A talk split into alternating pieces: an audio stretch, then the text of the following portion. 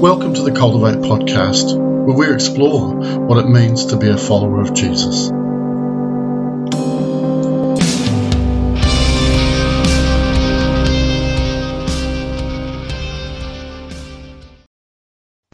This week's podcast is on the second part of Ephesians chapter 4.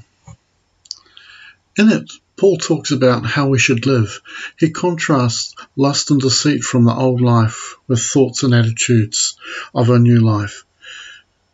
And as he does that, he talks about four main things that we should change. If we lie, tell the truth. If we're angry, resolve stuff. Um, because anger is actually a really necessary emotion. Ever notice when you're angry, you don't have any lack of energy?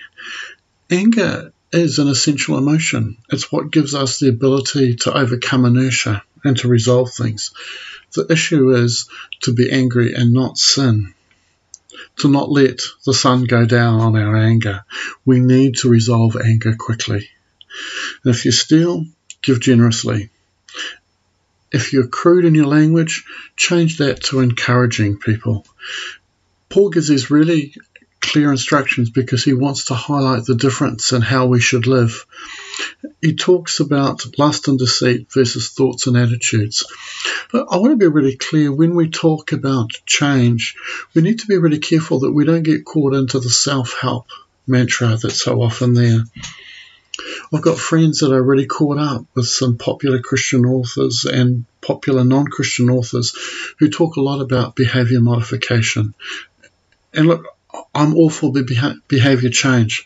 Working in functional family therapy, I understand the importance of behavior change. I understand the importance of habit.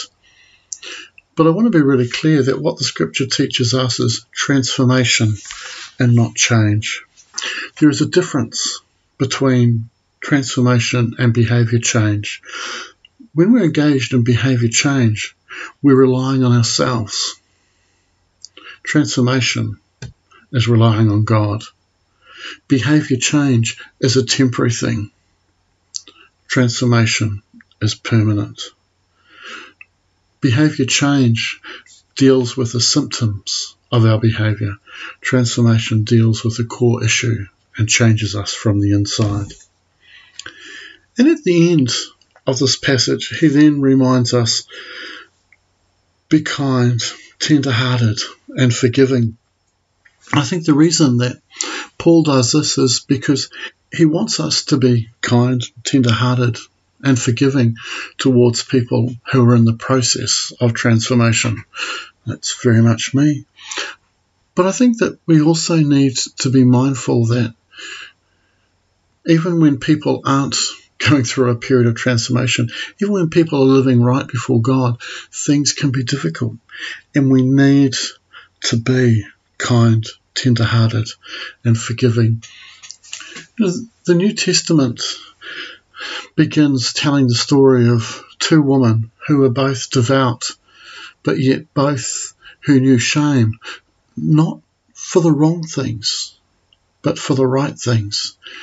And thankfully, they had people in their lives that were kind, tender hearted, and forgiving. The Gospel of Luke begins with the story of, of Elizabeth and Zechariah. So here are two people from priestly lineage. Elizabeth is from the lineage of Aaron, the, high, the first high priest. Joseph is also from the lineage of a priest. The arrangement is made for them to get married. There will be high expectations for this family two devout people from good lineage getting married with great opportunities. The difficulty is, is that Elizabeth was unable to have children. And in the days in which they lived, they believed that you were punished by God with either barrenness or leprosy. And so all her life, Elizabeth was devout. In fact, it says of her in Luke chapter 1 and verses 5 and 6, it says, Zechariah and Elizabeth were righteous in God's eyes, careful to obey all of the Lord's commands and regulations. They had no children because Elizabeth was unable to conceive, and they were both very old. It indicates that Elizabeth was about 60 years old, and yet they were righteous in God's eyes, careful to obey all the Lord's commandments and regulations, and yet she was barren. She would have li- lived with the ridicule, the gossip, the innuendo, and those sideways glances. She had a husband that would have been justified under the law of the time of divorcing her. And yet, he was kind, tender hearted, and forgiving. And I can only imagine what a wonderful wife Elizabeth was that he didn't want to divorce her. I dare say she was a fantastic wife. And yet, God, in His mercy, gave them not just any child, but John the Baptist. And it's interesting, in verse 25 of Luke chapter 1, it says that He has given me fruitfulness and taken away my shame. And then at the end of that chapter, in about verse 58, it talks about how we, when the neighbours saw how blessed she was, they all rejoiced with her. These same neighbours that had probably scorned and gossiped about her suddenly were rejoicing. At the same time, that Elizabeth, who had lived with so much shame, was now beginning to understand the excitement of having a child.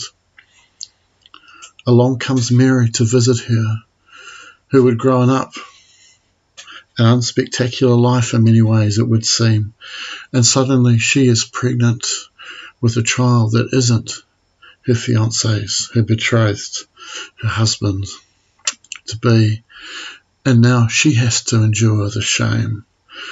I often wonder what the conversations were between Elizabeth and Mary. Elizabeth, who was moving away from her shame, looks upon this young woman many years her junior and understands what it is that Mary is facing. I believe that these women had a real connection, not just through family, not just through pregnancy, but an understanding of what it was to be gossiped about, what it was to be looked down upon, what it was to be shamed in their community. You know, when Joseph and Mary went back to Bethlehem for the census, it tells us in chapter 2 that there was no room at the inn in that culture to not stay with family was extraordinarily unusual. Inns were places that you stayed only in inhospitable situations. We know that there was an inn on the road um, to Jericho. But we're talking about a trip of 20 miles. Inns were not normal places. It wasn't like today where there was a four seasons in every city or every town. This was a community and a nation that lived by hospitality. And yet, the family allowed her to sleep very pregnant amongst the animals. It gives the indication that they understood that her pregnancy was not right as far as they were concerned. They did not understand that she was bearing the child of God but it gives a really clear indication that Mary understood what it was to be misunderstood and to be ashamed. You know, Jesus said that while John the Baptist was the least of those in the kingdom of heaven, he was the greatest amongst men. And so here we have two women who are about to bear children, one who will become the herald to cry in the wilderness and proclaim that the Lamb of God is coming. And the other would give birth to the Son of God. These two women were misunderstood. They were shamed. They were gossiped about. They were possibly excluded. And yet, what was the strength for them was that they lived with people who were kind tender-hearted and forgiving.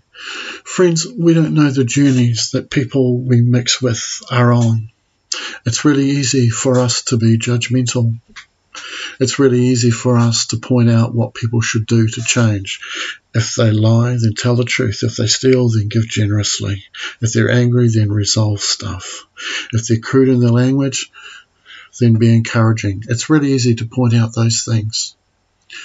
But often we're surrounded by people who are doing their level best, who, like Elizabeth and Mary, are honouring God and following Him as best they can, but for whatever reason are experiencing a period of dryness, of barrenness, of fruitfulness, of, of not being fruitful.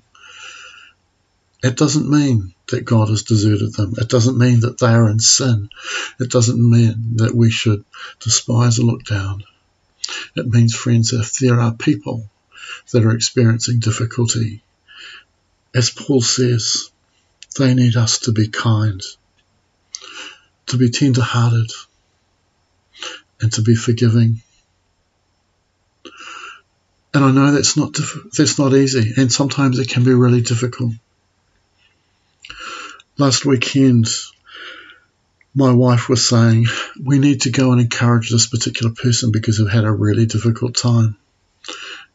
And we had just been out all day, we were really tired, and I know that there was a significant cost to my wife to do that.